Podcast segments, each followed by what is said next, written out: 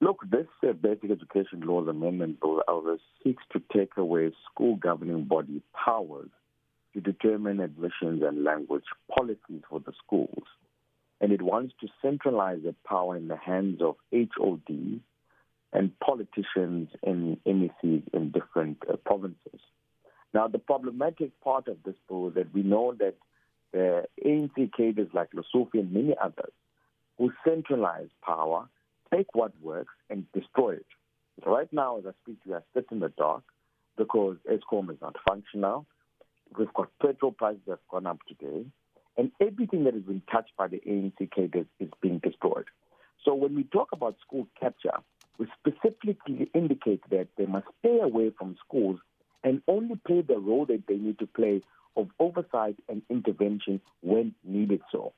Secondly, this bill does not address the real issues in the education sector, uh, Elvis. And where do we where do we stop? Today it starts with admissions and language policies. Tomorrow they will take away powers for school government bodies to determine which principals must be appointed. And the next is procurement of uh, textbooks uh, in schools now being given to certain companies that might be aligned to certain cadres. Mm-hmm. So we need to keep politics away from our schools and focus on good quality mother tongue education. Mm-hmm. And that is why this bill is then problematic because it then does not deal with the real issues such as dropouts, poor infrastructure, the mm-hmm. stranglehold by unions in, uh, in providing good quality teaching. And that's where it's supposed to be taking us rather than meddling and trying to micromanage and centralize more power mm-hmm. in the hands of politicians rather than the parents yes. and the communities that know what's best for their children. Now, the MEC Lesufi says that the bill will not take away the power of the SGBs, but seeks to empower the department to assist the parents further when their children are refused admission in school. So, why do you have then an issue with parents taking their appeals to the Department of Education in the matter of schools admission? See, the problem is that the MEC has not acquainted himself with the bill at all. Uh, Elvis and I was speaking uh, on SABC with him uh, last night, and you could tell that he clearly does not understand the clauses two, three, four, and 5 uh, of the bill that actually gives powers to HODs and uh, telling uh, uh, parents that, that those powers will be taken away from school governing bodies. And the HODs will then decide that if you're studying in the Eastern Cape and you want to do physical science, maths, uh, uh, economics, accounting, and isiXhosa, and that must be provided to you, they can tomorrow change it and say that school will then provide uh, a particular language that might not be your mother tongue.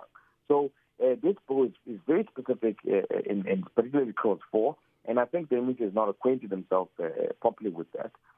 secondly, um, on the question that you asked, the, the, the proposal that was put on the table was that the school governing body should retain their powers to determine admissions and language policies.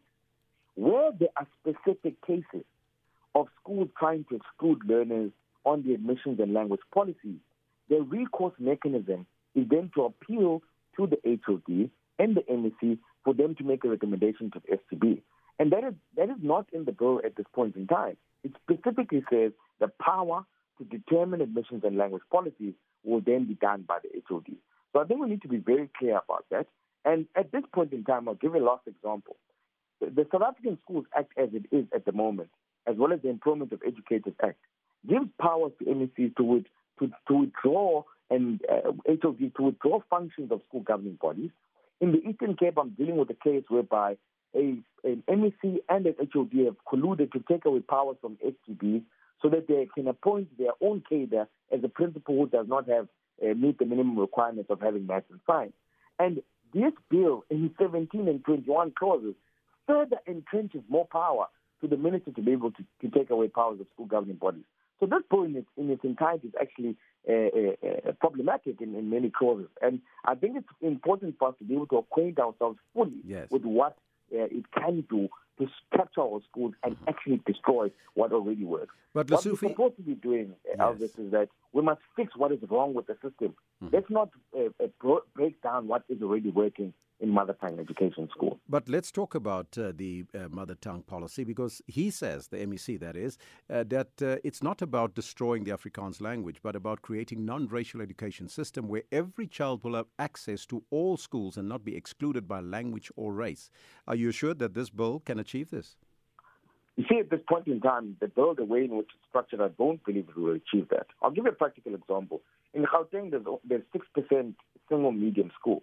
The rest of the schools are either dual medium schools or they're multilingual schools. Mm. The problem is that we are not developing indigenous languages so that people have access to their language of their choice to study all subjects.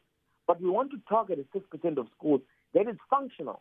Now, what parents are doing, because there's such a lack of good schools, they are finding good schools to put their children at.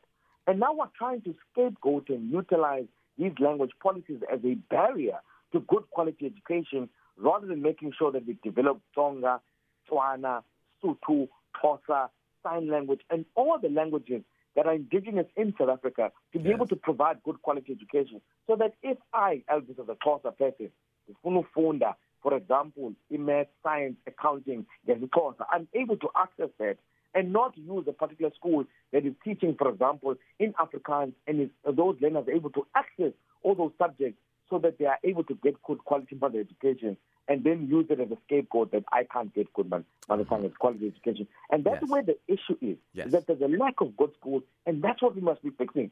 We must, we must not break down what is wrong about the. You know, attacking mother tongue education is actually more detrimental than good. All right. In the world over, it's been proven yes. statistic-wise that mother tongue education improves a learner's writing, reading, numeracy, comprehension, and language. Yes. And you've seen it in the pilot in the Eastern Cape for isiXhosa. so I think that's where the, the MEC might be missing the point.